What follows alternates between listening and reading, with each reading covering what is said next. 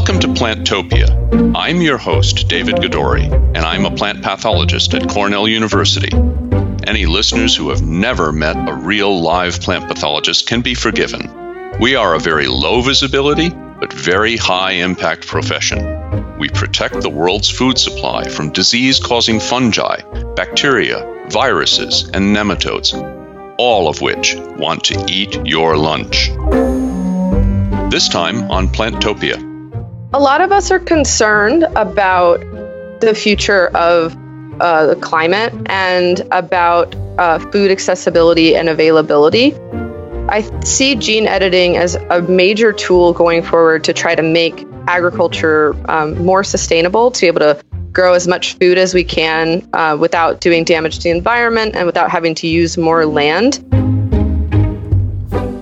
If I started off by telling you that today's episode is all about transcription activator-like effector nuclease, or clustered, regularly interspaced short palindromic repeats, most people would be thinking that maybe now is a good time to check out the latest episode of Tiger King.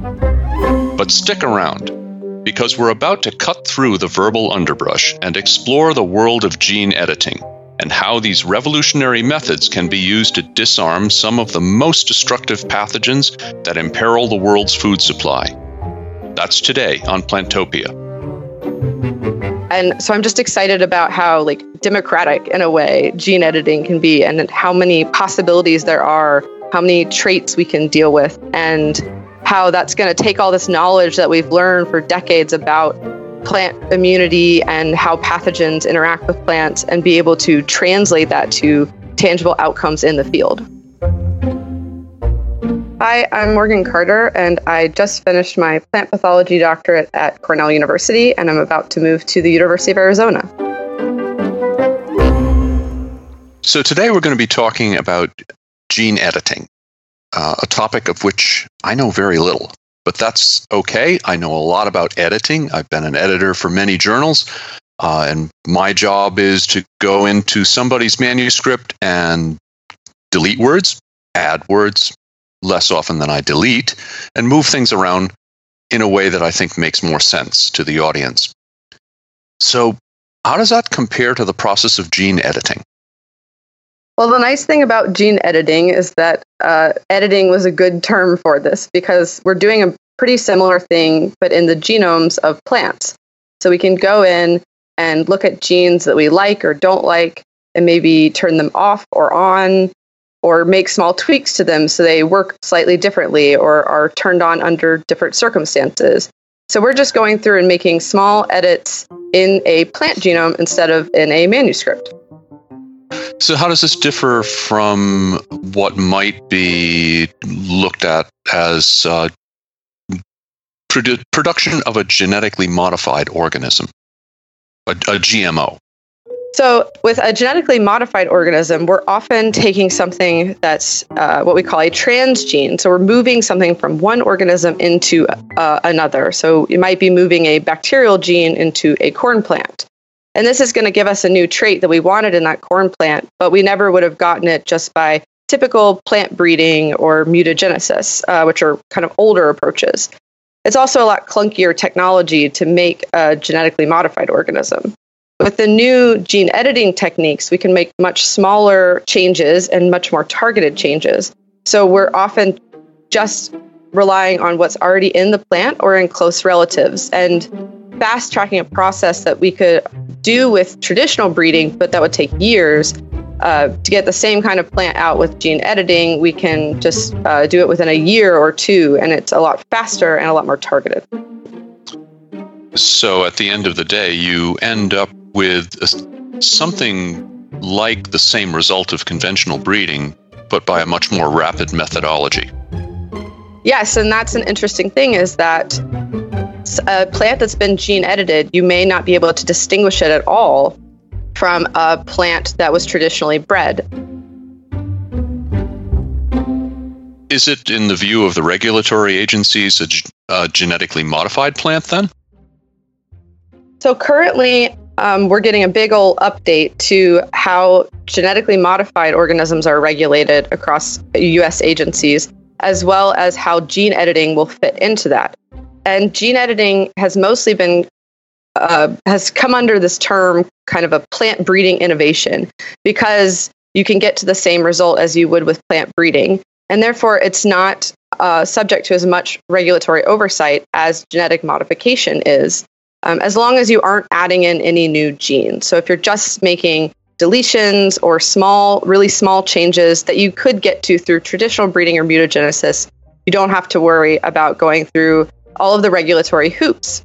However, that doesn't mean that gene-edited uh, plants that we are trying to eat aren't going to be safe and checked for safety. They'll still be subject to the same food safety standards that um, all food that we consume is.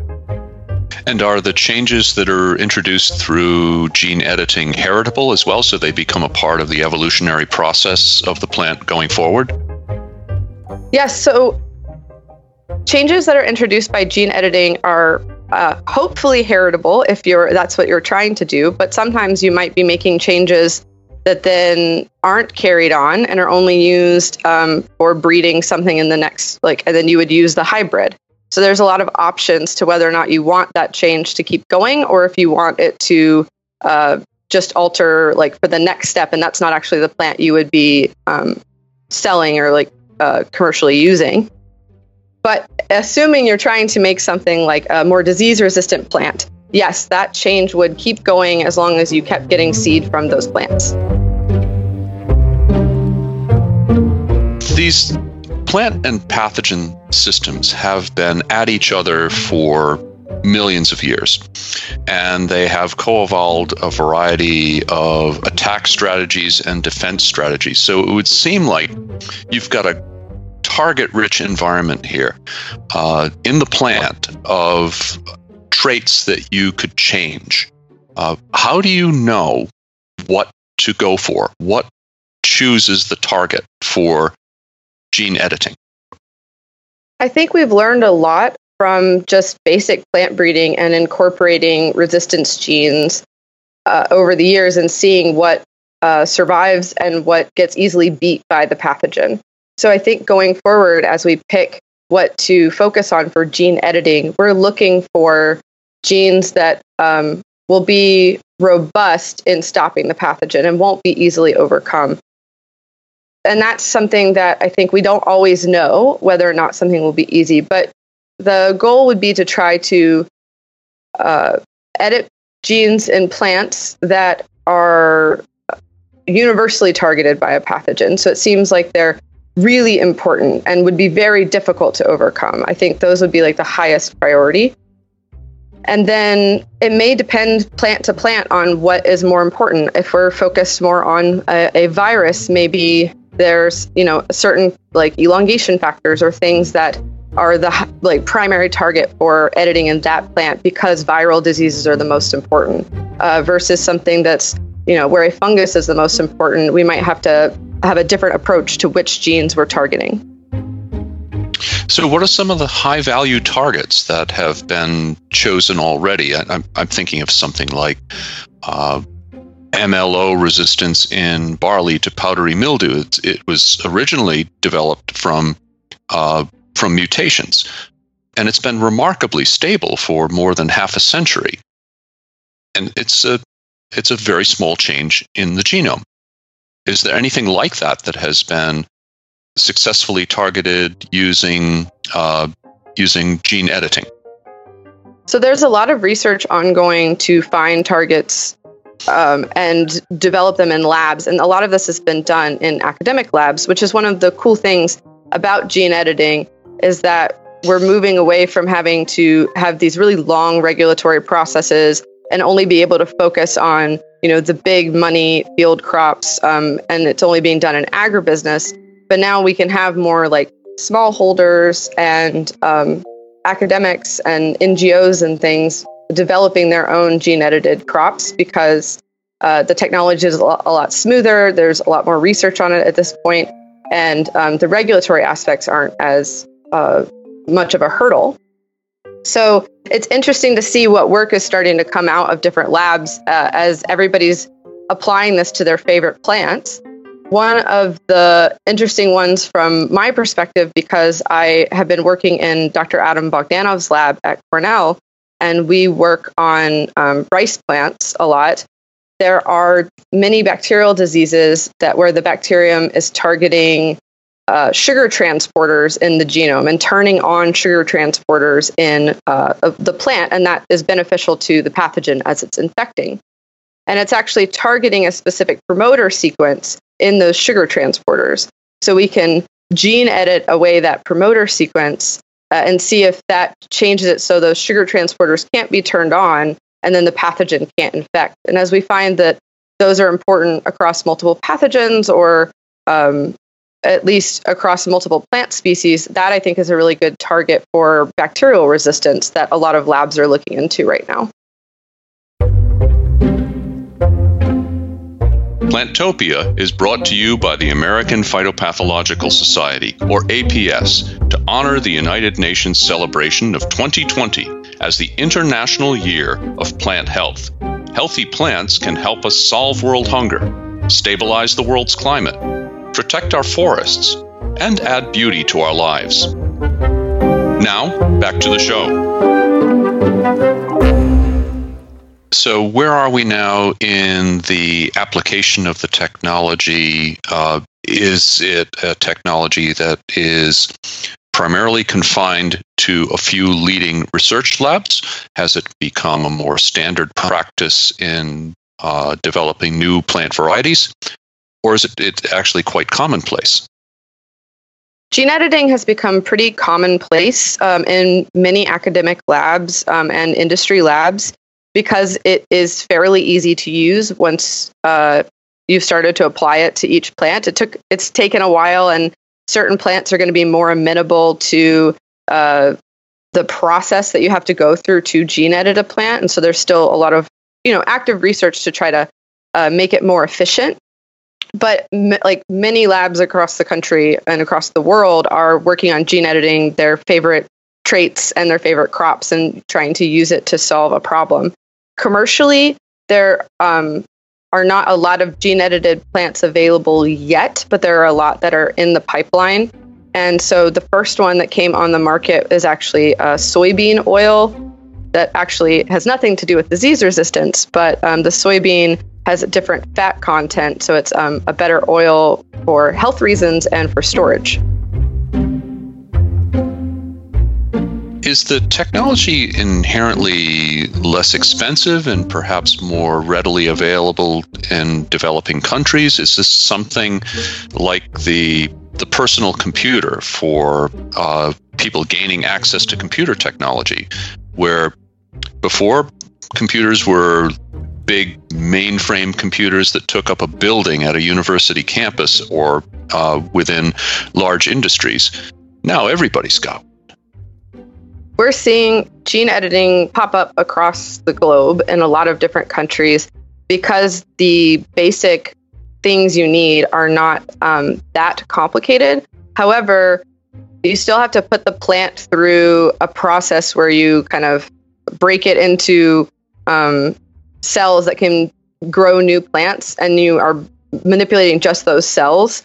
So you have to like start with like a plant blob and modify that, and that's um, that's still a difficult process for some plants, and still requires a lot of like time and space and people to be able to uh, culture that, and that's really where the timeline comes in, and that can be a limiting factor depending on what plant you're working on and what your lab setup is like. Uh, but the actual gene editing components, um, those are much easier uh, to work with than in the past, and uh, are pretty widespread. So what are some of the specific tools of gene editing? I've, we've heard the term CRISPR. Uh, what does CRISPR mean? CRISPR is a very long acronym because it was originally identified in bacteria as an antiviral mechanism for the bacterium, uh, but it's become the shorthand for that Uh, same technology being used as a gene editing uh, reagent. And so with CRISPR, that's become the, the new big buzz one because of the ease of use. When we're thinking about targeting a specific gene or piece of D N A to be edited, uh, with CRISPR, we have an R N A piece that's going to directly uh, bind to that D N A. And so it's a one-to-one situation where you can design it very simply based on the genetic code that biologists are familiar with. You know exactly what you're targeting, and it's very simple to design the R N A component of CRISPR that is going to target your D N A of interest. There are other technologies that were precursors to CRISPR that included TALON and zinc finger nucleases. And the interesting thing about most of this technology is that they were not, you know, originally created in a lab for gene editing, but they have all come from different sources and then been used and engineered to do gene editing. So with TALONs, these are actually from plant pathogenic bacteria, and they are transcription factors. They bind D N A and in a modular way that we can control.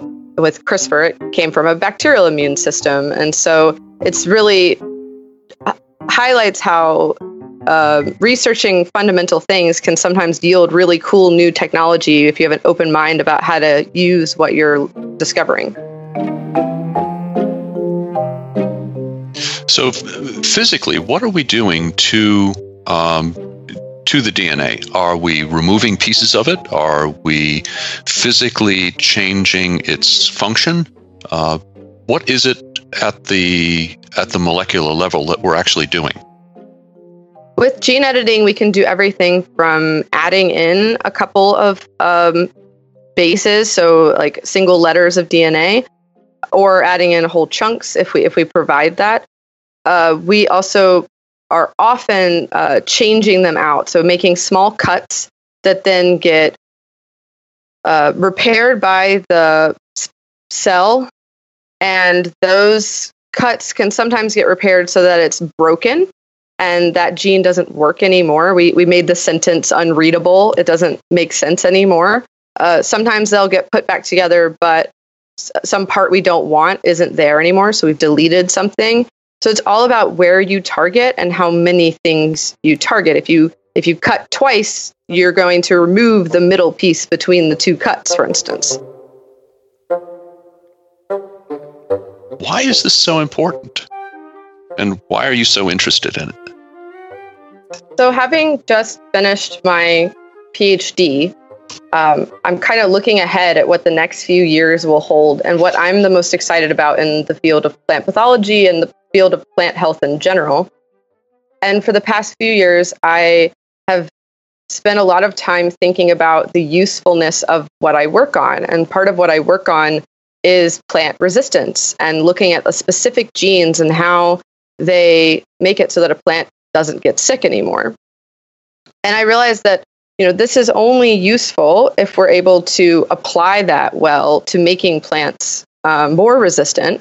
And then that's only useful if it can get out into the world. So if people will buy it and grow it and eat it. And that's how I got really interested in gene editing and biotechnology use, and especially in the regulatory aspects of that as well, because science doesn't stop in the lab. It needs to get out to people. And that's what really inspires me. And I'm so excited about gene editing because I see it as such a useful tool in combination with all the tools we already have to start solving problems at very like local levels, because it is easier to do and because it can be do, done by smaller teams. We can move into specialty crops and regional crops and things that might vary based on where you are. And so I'm just excited about how like democratic in a way gene editing can be, and how many possibilities there are, how many traits we can deal with, and how that's going to take all this knowledge that we've learned for decades about plant immunity and how pathogens interact with plants and be able to translate that to tangible outcomes in the field. So now you're headed for the University of Arizona. What are you going to be up to out there? I'm very interested in how different microbes interact with each other and how that impacts plant disease, especially when you think about how different microbes might be able to shut down plant resistance uh, or might trigger it. And so I am starting to work more and more on bacteria that interact with or live inside of fungi and how that changes whether or not uh, fungi can infect plants. So where do you see the intersection of your postdoctoral work at the University of Arizona and gene editing? I think when we think about what targets are going to be the most resilient for gene editing in plants for resistance, uh, we're going to have to be thinking about the fact that you're not necessarily dealing with one pathogen at a time or one microbe at a time when you're a plant. And so having a better understanding of how pathogens uh, are modulated, like how they are more or less virulent based on who else is in the plant with them or who else is inside of them, is going to help inform what we choose as targets going forward for disease control. Looking forward about, say, five to ten years, what do you see as the impact of this technology on that uh, on that kind of horizon? I think that as we develop more gene-edited plants and start actually doing field tests, we're going to learn a lot more about what is resilient and what isn't, and what, because it's hard to do some of the experiments in the lab or in a greenhouse and see what on a broad scale is going to be effective. So it's, I'm really interested to see what holds up as we go forward. And I think that's why I'm so excited that so many groups are using gene editing technology to try to answer a lot of different questions right now, because we're going to get a lot of data really quickly and then be able to make much more informed decisions. Why should the average person care about gene editing? A lot of us are concerned about the future of uh, the climate and about uh, food accessibility and availability. And I see gene editing as a major tool going forward to try to make agriculture um, more sustainable, to be able to grow as much food as we can uh, without doing damage to the environment and without having to use more land. And so gene editing can be used for things like drought tolerance. Uh, as the climate's changing and we may get more regular weather patterns, it can be used for uh, increased nutrition or different nutrition, which could be really great for areas that rely on just a few different kinds of food as a, their nutritional source. So I see just a lot of opportunities for uh, people who care about where the world is headed in terms of environmental impact, um, to be supporting gene editing and the use of that in agriculture to make a more environmentally friendly food system. That's interesting. It seems uh, that even if you might not care about these issues, they nonetheless have a major impact on you. Yeah, I think we don't always know everything about everything we eat, and it's hard sometimes to make the right decisions about what is the most environmentally friendly thing I can buy right now. And even as a plant pathologist, I don't always know the right answer to that. But I see increasing plant genetics to so that a plant can withstand anything that's thrown at it as a really good way to make agriculture more environmentally friendly, which is something that really drives me. I guess it's a very millennial thing for me to care about um, and be all into. But environmentally friendly agriculture is weirdly something that drives me into wanting to use biotechnology in my food.